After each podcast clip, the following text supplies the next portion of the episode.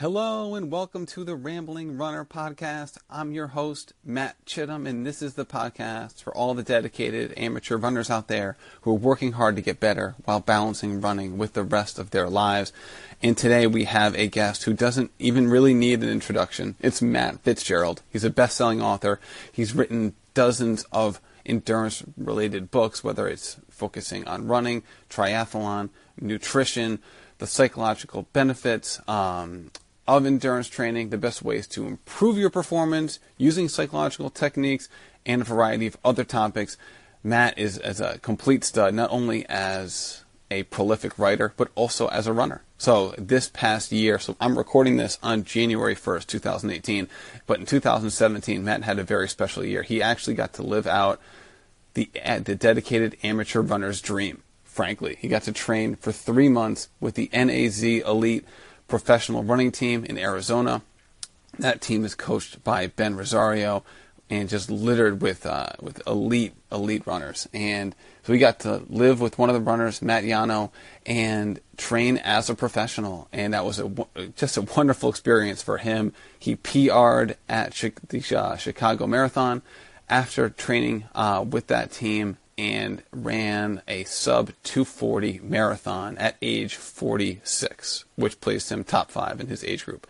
And anybody who knows anything about running marathon knows that that time, no matter your age, is phenomenal. And for someone in their mid 40s, even more so, frankly. So we touch on that. We touch on some of his um, on some of his books, like How Bad Do You Want It, which has a cult following in the running community, which is one of my favorites. Another one of my favorites that he's written is Iron War, uh, which we, we touch on that as well, and a variety of other topics. I hope you enjoy this episode with Matt. Also, if you do, I want to let you know about two more things. So, if you listen to this podcast, you know about the Facebook fan page.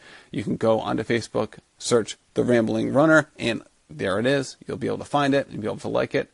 In addition to that, this past week, I started a YouTube channel. And the best thing to do uh, for that is just go on YouTube and subscribe. That way you don't miss an episode. And I will say that the YouTube channel is going to, excuse me, is going to focus on reviews. So the first review I did was of the LL Bean Pathfinder lighted beanie, which for me has been uh, a big help running in you know, cold winter temperatures, but also running uh, oftentimes when uh, you know before the sun comes up. So if you are interested in those things, I would check them out. But that's enough about me. Let's get into Matt Fitzgerald and happy running.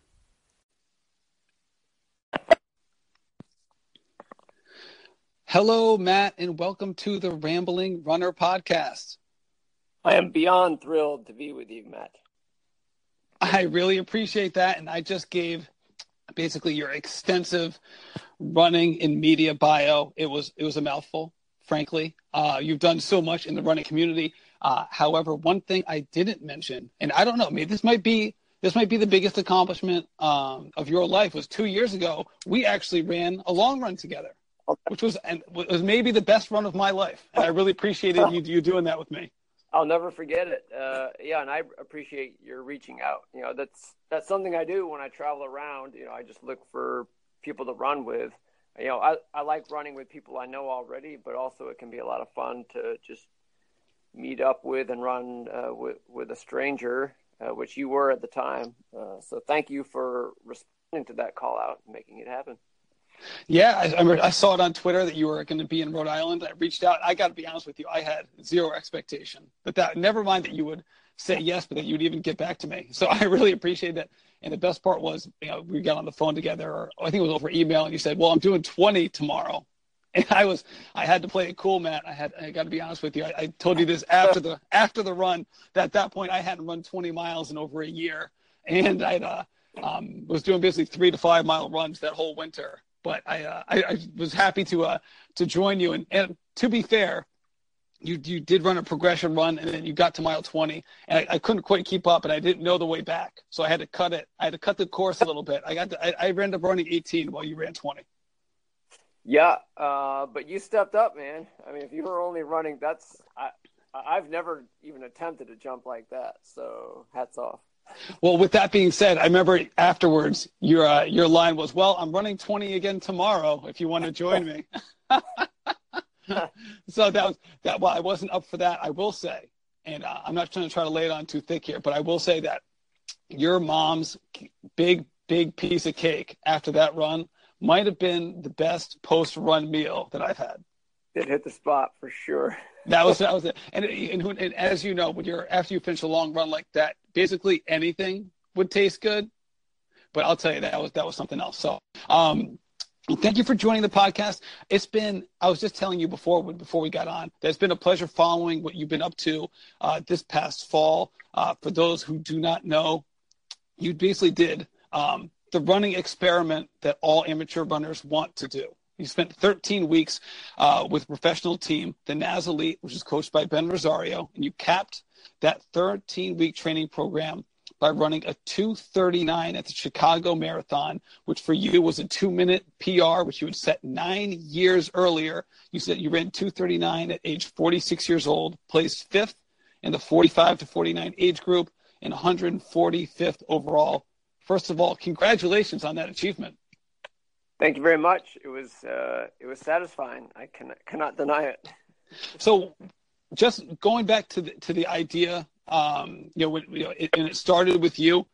What was it like when it went from an idea and the potential mm. of it happening to joining the this the NAZ Elite team to when you actually you know about to get on the plane to go to Arizona and to make this a reality? What was it like for you internally when you were about to, to, to fully um, ingratiate yourself with that squad? Well, first off, uh, I drove to Flagstaff because I, I took my, my, my wife and our uh, dog came along. So it was a family adventure, which is part of what made it even possible was that, uh, you know, uh, the three of us, uh, my wife Nataki, I, and our little pooch Queenie, we all stayed in the home of one of the members of the team, Matt Llano, who's a 61 minute half marathoner, 212 marathoner, uh, an all around great guy um, with a fabulous home uh, with a, a, spare master suite that he rents out to people interested in altitude training.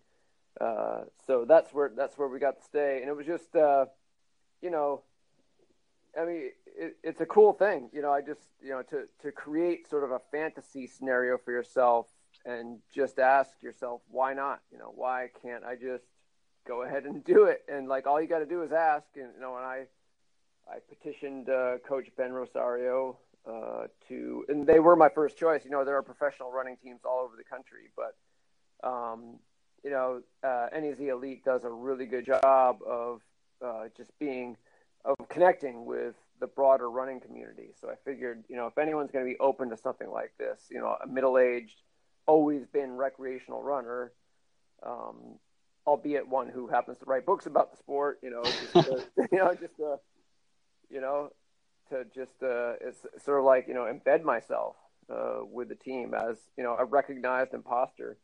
Um, but yeah, so you know, making it happen, you know, it's how it's exactly how you you would imagine it would feel if you're that passionate about running. Just like, oh my god, I can't believe this is happening. That's that's exactly what it was.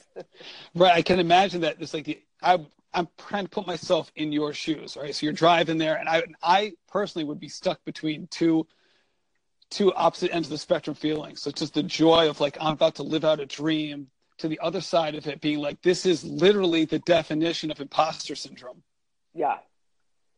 Yeah. You know, I felt, um, you know, you know, I, I didn't feel like an imposter to the extent that I was so obviously not one of these folks. Now, let's be honest. I'm a good runner. Oh, for sure. And you would have to be to even attempt this. You know, if I were, you know, a 445 marathoner, I couldn't have meaningfully trained with these folks, you know. So, you know, I get that. You know, I, I you know, that I wasn't I wasn't a true middle of the pack runner. But by the same token, I was not one of these folks. You know, first of all, they are literally half my age, and they are just you know way more talented. Even when I was their age, I couldn't run, you know, as fast as the women on on the team run. So I just you know I was definitely out of my depth, but I was out of my depth to a degree that, you know, I wasn't uh, there was no possibility of fooling anyone. So I, I wasn't. Right.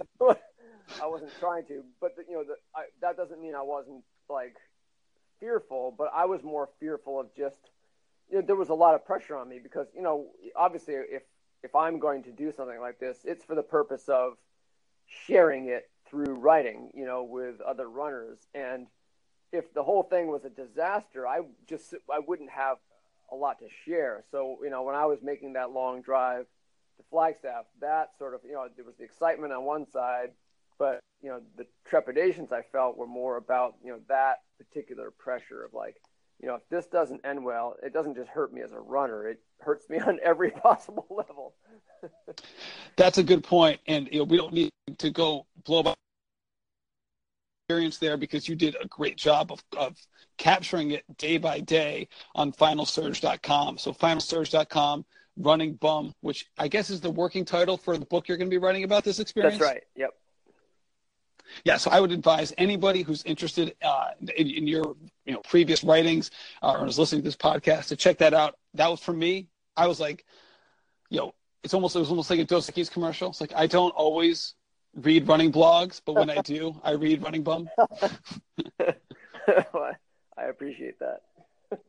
um, so it it really was uh, fascinating to to read, and one of the things that struck me throughout was given your history as a runner and anyone who's read How Bad You Want It, which basically has, I don't know if this is the right term, but almost like a cult following with dedicated amateur runners. It really, uh, I feel like it hits home with a lot of people. Is that in the, in the beginning of the book, you, you really dive into your own running background and, you know, in terms of, you know, being one of the best runners in New Hampshire, basically runner to Shaun Livingston for a while. And then, you know, later on in your life, when you interview Hunter Kemper um, basically talking about how his two mile time in high school was like the exact same two mile time that you had, uh-huh. which is like, you know, which, which puts you in this situation of like, hey, you know, the, the what, what if I continue to pursue this?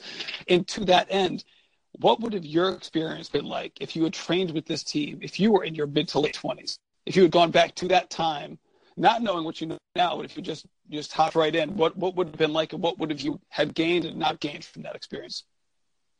Well, you know, really interesting question, and I honestly, I find it hard to say, you know, because you know my my wife, my life did take such, you know, I, I got away from running for a while. You know, I just got fat and out of shape to the point where climbing a flight of stairs was challenging for for me, and to you know get back into running after falling so far away from it. Um, it's just been such a particular experience. You know, I do ask myself that, um, you know, that that what if question. Um, but you know, to attempt to answer answer your question, um, you know, I think you know, I just I would have been very focused on. I, I would have very much, just as I do now, respected you know the superiority of the runners around me and the competence of the people in authority you know ben you know the physical therapists you know that the, the whole supporting staff. And i just would have tried to use all of that to my maximum benefit as a runner you know and and so you know i think i would have benefited a great deal as a runner you know to have been in that environment and that age. And certainly i would have been capable barring disaster, of running faster at, at, at, that age. You know, just it was it was just something that just simply didn't happen. Right. You know, but you know, as a human being, I experienced it de- very differently. You know, you're just a lot less mature in your twenties. so you know, I don't know if I would have gotten the same things out of it just kind of as a human being. Um, I guess you know, you, you, there are different stages in life. So I guess I would have gotten. I would I would have learned important lessons in different ways if I'd if I'd gone on that path reason I bring it up is because most of the people who listen to this podcast are those who have really dedicated themselves to running a little bit later in life than someone who you know, really dives in in their teens and then just never gives right. it up. Right. Um, and kind of converse to the question I just asked is how did your experience, how are you able to take advantage of your life experiences when going into this 13 weeks with NAZ Elite? Like, what about your previous experience allowed you to make the most of that time? Yeah, that's another great question. I, really feel like that being the age I was, not physically, but psychologically, was a huge advantage for me. So, um, you know, I was able to appreciate how, really fully appreciate how special this opportunity was. uh, and that was a difference maker. So it just kept me, um, you know, you know, when, when I had a setback, I I just had, you know, an ability not to hit the panic button um, that I, I wouldn't have had if if I was younger. Um, so that was probably the biggest thing, but also just you know just being a very experienced runner who had learned a lot of things the hard way also worked to my advantage. You know, um, so you know I had a I had a great coach um, who you know let's be honest I, I wouldn't you know without him I just I wouldn't have uh, I wouldn't have run as well or I wouldn't have improved as much as I did. But also, uh, you know, I was able to, you know, the the coach doesn't do the running, you know, and I, I recognize that maybe less experienced runners in my place wouldn't have been able to meet Ben halfway as an athlete the way I was able to, just because of all the experience I had to fall back on. Just to give, you know, be concrete. Um, ben didn't know me well as a runner, you know, when I got there, so he would give me times and workouts that weren't necessarily appropriate. And there are runners who will ruin a workout by just you know by defying what their coach wants them to do in terms of the intent of the workout. But I wasn't going to do that because I, I understood the intent of the workout. So even if I ran faster than Ben wanted me to, I knew I wasn't running too fast, you know, because I just, uh, you know, I knew what the spirit or, you know, of the workout was or what his intentions for it were, that, you know, that sort of thing. Right. And to that point, even more, like you are a running coach right? I mean, you you work with runners, you have a running coach business. Um, you know, at the end of this podcast, we can talk about where people can contact you if they're interested in your services. So, in that capacity, did you do you see yourself kind of going back and forth between the coach perspective and the running perspective?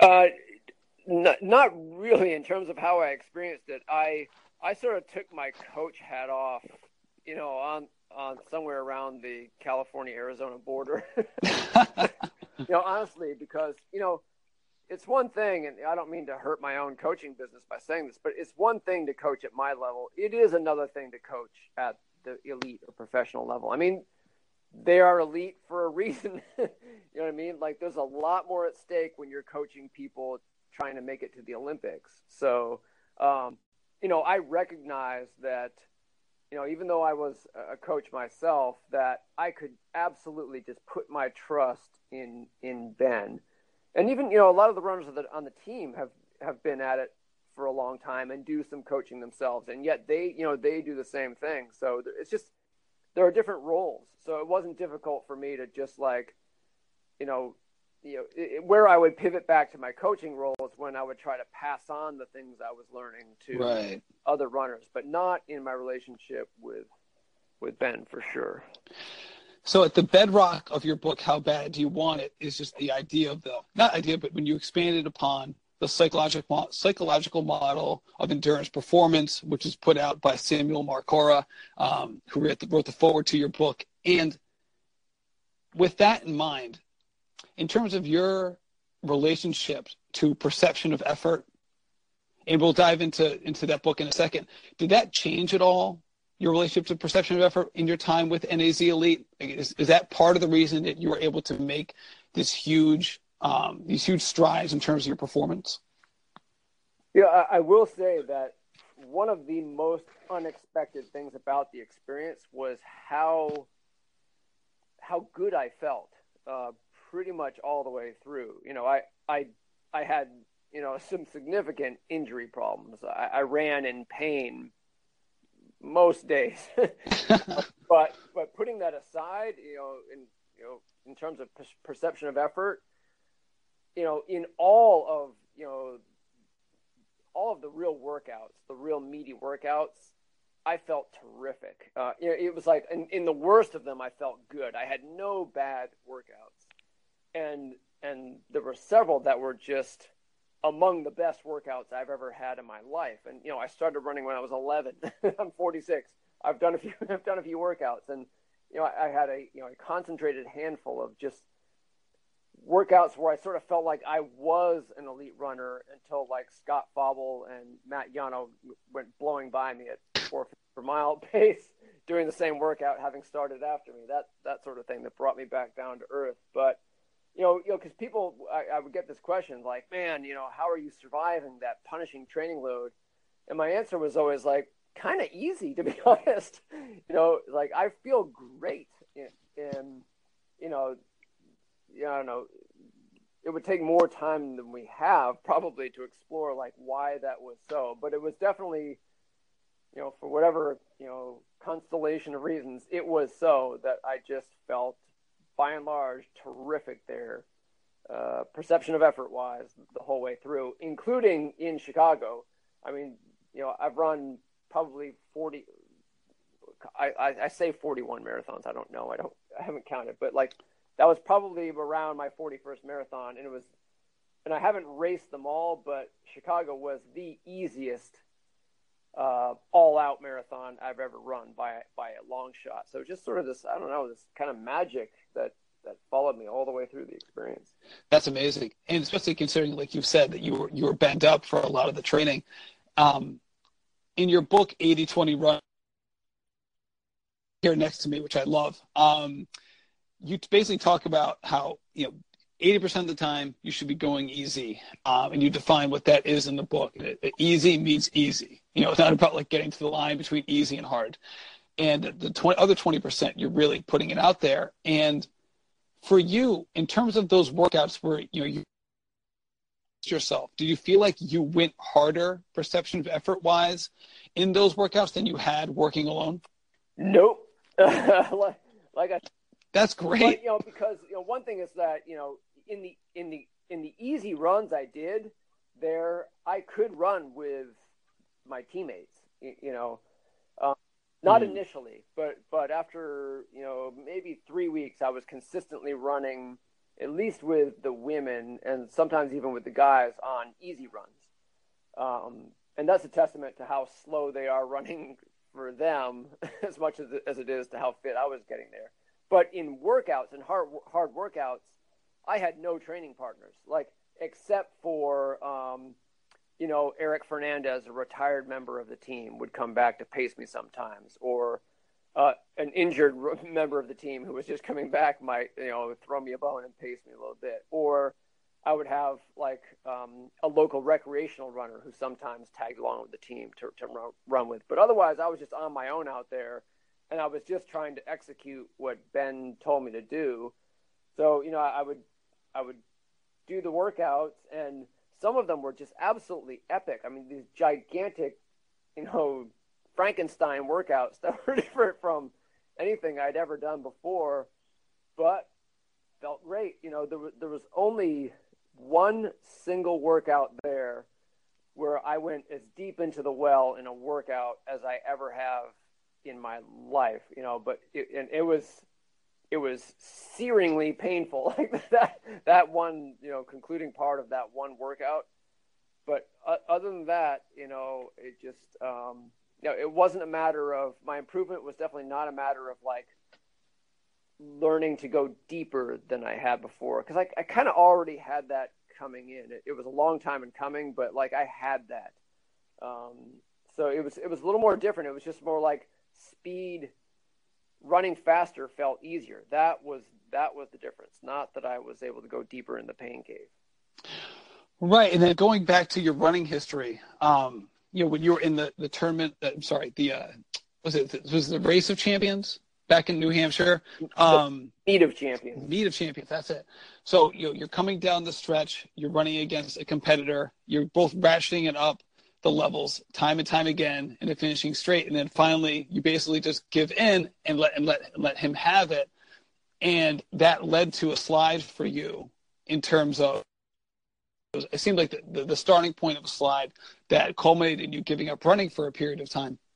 So for you, when you look at runners who give in in those moments, which you, you again you talk about extensively and how bad do you want it do you feel like those instances can snowball quickly and become a habit if someone gives into those and it's something to, to watch out for? Yes. I mean, you know, uh, you know, the thing I didn't realize at the time, you know, when I, you know, I, you know, the, uh, my Achilles heel as a, as a high school runner was that I, I had a I had a relatively low tolerance for perception of effort. I guess you know I just you know you know you know to to to, to race long distance is to suffer. And you know not everyone is capable of suffering to the same degree. There's a spectrum there. Just like there's a talent spectrum and there's a, a work ethic spectrum there is a, you know i was not as tough as i needed and wanted to be. The thing i didn't recognize at the time was that i actually held myself to a high standard. So i thought i was mentally weaker than everyone around me in retrospect, I realized that wasn't true. I was actually among the tougher ones. I just wasn't the toughest. And the toughest was the standard I held myself to at, at the time. So now as a coach, I see that. I just, I just see all the time um, runners, they sort of think they can't work or they can't push any harder than they do, but they could if they were, they only step back from themselves the way you know, I, I was able to do. Uh, th- there's no other way. If you don't realize there's a problem, you can't you can't overcome it. Now, some runners are in situations where it's staring in them in, them in their in the face, and in those instances, it can snowball. Like you know, like you suggested. I, you know, the analogy I make is like in in basketball, if you miss your, you know, just by chance, if you miss your first three shots in the game, it can get in your head. and then you start missing shots because you're missing shots, not so much because your technique is off. And the same thing. Well, as some as a former college basketball player who missed his first three shots of the game, pretty much every game, I can definitely say that that's true. so there you go. So there's you know there's a running equivalent of that, which is like, you know, where, where you start to recognize that you have some limit or barrier. The you know just the thought of that limit, you know, reinforces the original limit. You know what I mean on on a psychological level, and it become it can become a real problem. You know, I hear from you know especially after how bad you want to came out, I hear from runners all the time, triathletes, you know, who are struggling with that sort of thing. You know, like choking or just you know not wanting it badly enough, and they're like, you know, how do I do it?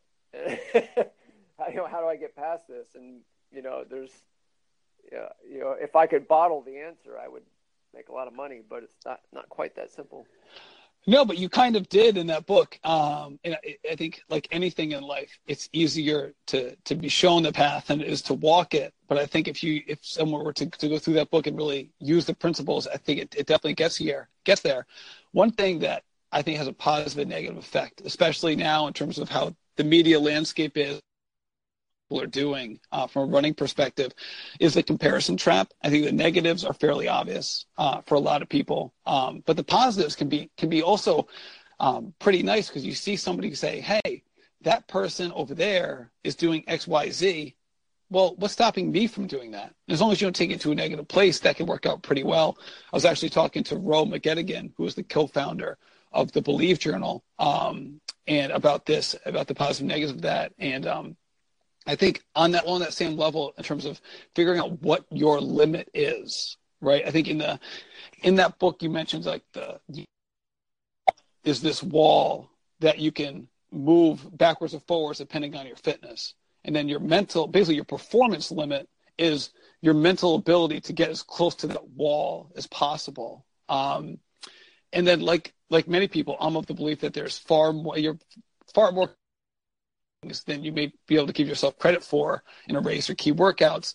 And one of the quotes that from um, ultra marathon um, crazy man David Goggins uh-huh. is that you're you know when you're tired or fatigued you're really only 40% there in terms of reaching your potential and um, I don't know if that's true or not from a statistical standpoint but with that in mind how much faith should we put in our perception of effort uh, say that again I, th- I guess how much faith should we put in our perception of effort in terms of, you know, how, how what our limits are or can yeah. be? Well, I mean, you know, there's no off switch for perception of effort. That you know, that's that's the thing. Like, you know, you know, it, it, it makes no difference to you know to be uh, intellectually cognizant of the fact that your physical limit is beyond your psychological limit. It simply doesn't change the fact that you are limited by your maximum tolerance for perceived effort, or really just you know what you feel you're capable of. You know, if if you feel you're not going to make it to the finish line, you're not going to make it to the finish line. and knowing that that's just a perception makes absolutely no difference whatsoever. It's it's the that's a great point. Know, it's, it's the feeling. That being said, you know, feelings are you know it's not like you know a gas tank where you know when you're out of gas you you stop moving. Like perceptions are you know they're mutable to a certain degree. So just by you know just by having for example a higher level of motivation if you're more motivated to do a race you're more willing to suffer and you will be able to tolerate a higher level of perceived effort. So the limit is movable. Um, experience can change it. You know if you run you know what you think is as hard as you can in one race and it doesn't kill you you come away thinking you know what? I actually probably could go a little harder next time you know so that's part of it too.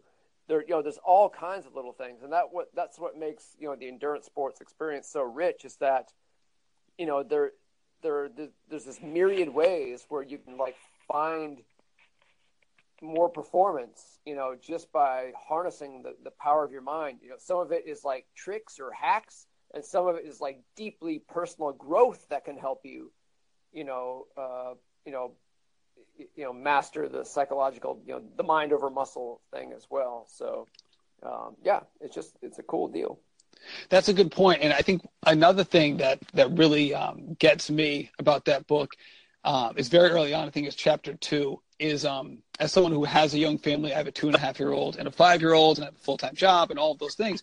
And anyone who listens to this podcast i think is probably in the same circumstance where basically the mental fatigue that someone in that circumstance, especially if you have like some crazy kids running around and then you're going from doing something that's mentally taxing and then trying to do something physically demanding, while they may seem like those two things aren't connected, they are very much so connected, especially in the psychological model of endurance performance. Yeah, yeah, it's true. It, it's really, uh, it's quite interesting that, you know, on, on one level, it's quite obvious, right? You know, your brain is running the show. You know, your your your brain slash mind is the control center. So if if you're weakened in the control center, why wouldn't you, you know, be capable of less, you know, physically? But you know, science took, you know, because we it took a long time to sort of, you know, crack open the skull and see what was what was actually going on. And scientists, you know, as valuable as they are, like sort of can't measure so now that we can look inside the brain and see, you know, what kind of role it plays, like it's like, oh wow, yeah, you know, you know, things that intuitively always made sense to athletes, um, you know, are, are borne out by some of the latest science. You know, back when I was in high school, I actually I took the SAT on the same day I ran the state cross country championship one time. Oh my god! Yeah, the SAT was first, and like you know, and be, you know, my thinking was, well, I mean, I was 17 or whatever at the time, 16. Um, so, you know, I wasn't really thinking about it one way or the other. It's just like, you know, they, ha- it was convenient. You know, it wasn't in the, it wasn't in the town I lived in. And it, like, it was a testing center and right down the road was the cross country course. So like, why not? And, it, you know, it's like one of them's, one of them's, I'm sitting at a desk. So it's mental. Why would that, you know, impair my performance in a subsequent, you know, championship cross country race? Well, so wait, which which which course was that? That's Derryfield Park in Manchester. so you did the SAT and then ran your state meet on the hardest cross country course in America. Yep. Yeah. oh my God. you know, I don't know. It just it seems ridiculous in retrospect. you know, again, because you you think, and there are probably a lot of people who still feel like, well, why would that matter? But um, you know why it matters, you know, to get right down to brass tacks, is that uh, you know a, a big part of um, well, you know, anytime you are racing and you're feeling discomfort, you have to exercise a psychological capacity known as inhibitory control. And inhibitory control is just the ability to resist impulses. And the impulse you want to resist when you're racing is quitting, you know, the desire to quit or the desire to slow down, the desire to suffer less, they're all kind of the same thing. You have to resist that to stay focused on getting to the finish line as fast as you can or beating as many other runners as you can. But you have the same part of your brain that, you know, exercises that capacity on the race course. You're also using it when you're taking the SAT. or you know doing anything that is purely mental you know even if your your heart rate is 55 beats per minute you're at rest you're, in street clothes you're at a desk you can still be taxing the same part of your brain. And if and if you fatigue that part of your brain that you need to perform at your best you know in a running event you know your performance will be compromised. That's a good point. Um, now i always wonder if it goes in the reverse order as well. So you've sensibly on the cycle um, psychological model of endurance performance and how the mental side has a direct and meaningful impact on performance but have you seen the reciprocal to that? Meaning have you seen physical physical performance affect mental stability and or mental health? Well yeah i mean well yeah i thought you were going one direction with that question and i'm not sure. Well i'll answer what i thought the question you were asking was and then you can tell me if that was the question. But with regard to like if we were just to reverse the example we you just we just talked about uh, SAT before cross country meet and made it cross country meet before SAT. The, my SAT also would have been compromised by having run, you know, because again, same part of the brain that you you need. You, you've tired out. Now, actually, like moderate exercise actually improves like you know cognitive abilities. So if you like t- took a, a test after you know like a light jog, you would likely perform better but after something exhaustive, you would perform worse. And you know, this has actually been been shown in uh, you know because it's not not that hard you know to construct a study that finds out one way or the other. But, but was that was that what you were asking? You know, I mean that, that that I can see that completely. And anyone who's ever tried to do homework after a hard high school basketball or, or whatever practice can t- can t- uh, you know testify to that. Um, that that's definitely the case. I was actually thinking more of, you know, I had um, a woman on the podcast last week. Her name is Liz. Organization called Girls with Sole, um, and they and she works with nine to eighteen year olds who have gone through abuse and basically are using running as a way of kind of overcoming their past and kind of reaching into like basically trying to reach their potential and, and basically running as therapy type model. And when I think about that, and I think about all right, I wonder, you know, the basically the running as therapy piece, if it's almost like this model in reverse in a sense ah. where because you're putting yourself on the line physically, then it's then helping you mentally. Yeah, I mean that that is uh yeah, I mean that you've got you've got me uh you open up another can of worms there. So I'm working on this book now called Life is a Marathon, uh, which is really about exactly that. Um, oh, yeah. Okay. Um, you know, it's really about the the transformative uh, power of running. Um, and you know, I've experienced that in my own life. You know, I just feel like you know, running for me, uh, you know, I wasn't you know abused as a child. I, I had kind of a golden childhood, but um, since you know, since then, you know, I've gone through my share of drama. Like you know, most people, you can't get to middle age without going through some vicissitudes. Um, and also, you know, I'm a person who wants to grow and, and, mature throughout life, and, and, running has been, you know, a, a, very powerful vehicle in my life for meeting life's challenges and growing as a person. And I've seen it in so many other people in, you know, all kinds of different ways. Um, you know, running is used to lift people out of homelessness. You know, there's there's a program that does that. The home running is used to uh, develop self esteem in, in young girls, and that works too. Running is used to get people off of uh, drugs and alcohol. That works too. Um, you know, no, almost no matter what you're looking for in running, it seems like you can you can find it there. Um, it just it's really uncanny. Uh, it it's its potential in, in that regard, you know, to affect us psychologically, to benefit us psychologically, and it's something that I'm keenly interested in, you know, just on, on a personal level and I guess kind of on a scientific level. Um, so yeah, I'm actually working on a book right now that's kind of all about that. Oh, I can't wait to read it. So you're working on two books. You got Running Bum and you got this other one. Three. Uh, oh. Yeah, there's a uh, there, there's a much demanded sequel to 80-20 running called 80-20 triathlon. You can imagine what that's about. That's that's coming down the pike actually before uh, either of those other two. Oh, okay, got it. All right, so you, you so you're currently working on three books. You've written dozens of others. So, which book of yours would you choose to have read earlier in your life, if you could, and basically place us where you are and say which book would be would have been the best um, I don't know, had the most impact on you earlier in your life and what was going on at that period? I guess it would be um, how bad you want it. Um, uh, Iron War deals with kind of similar themes, uh, um, in, in, a different way, but I guess you know to have had sort of a practical effect on helping me, you know, bootstrap my way forward in, in life at an impressionable impressionable age. I think how bad you want it.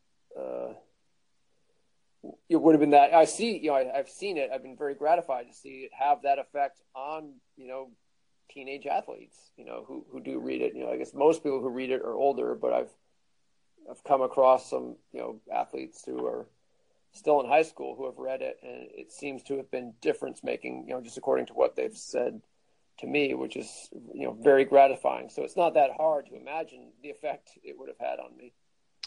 Right. All right. So in uh, how bad you want it, you mentioned that your 2008 performance at the Silicon Valley Marathon was, you know, for you a turning point race, maybe one of your most pr- the, your proudest race at that point. I, it was a, you know, you're you're running, you're coming down the finishing stretch, um, and this couple's sitting on the side, and this woman yells, uh, says just to her her boyfriend or husband or whatever, says, "Wow!" And you kind of you know internalize that as she's seeing how much I'm suffering here, and I'm still pushing. Is that still your most proud moment, or has something eclipsed that since?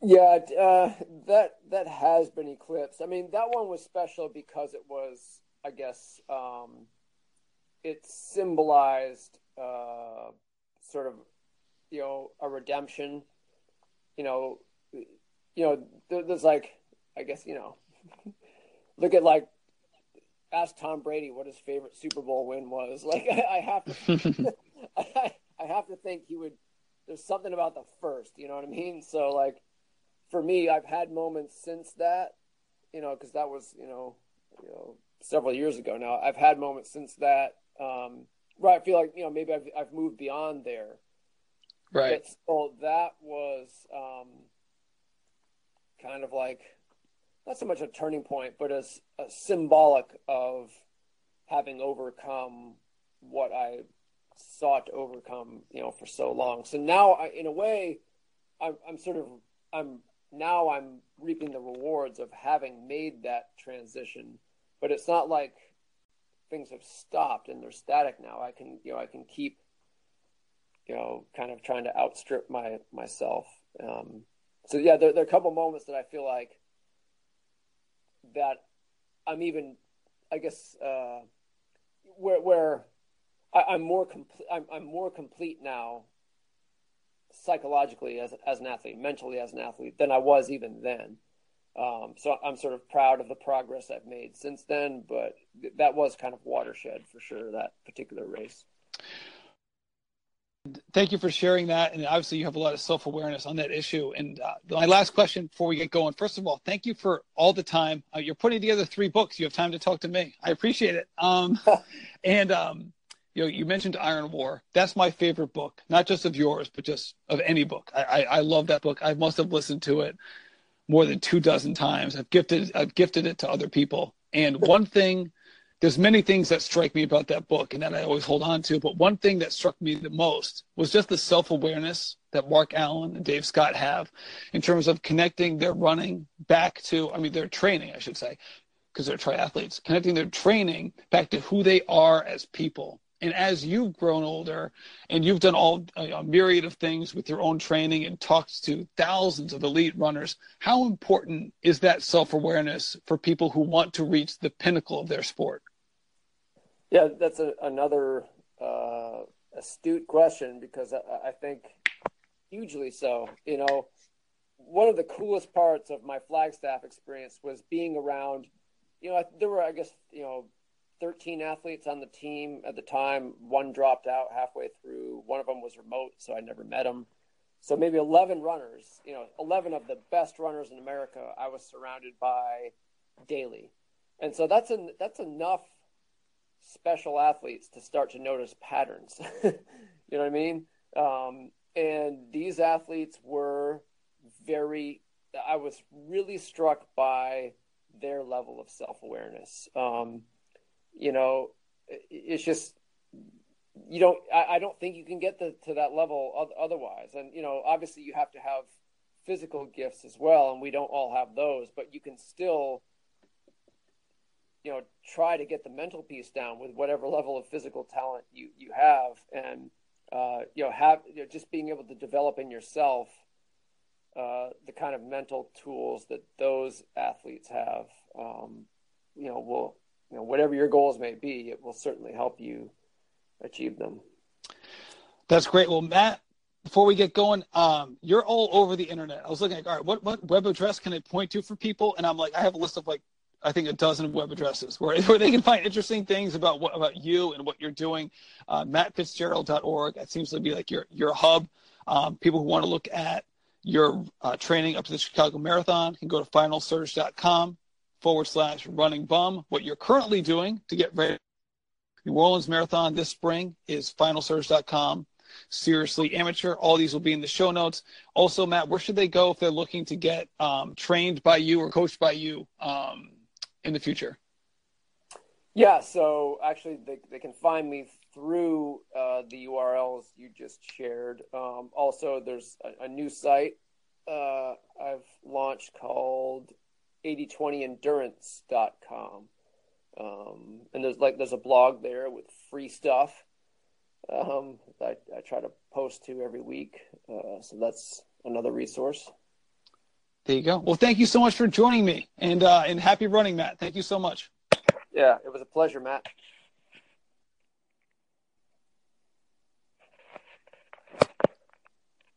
Mm.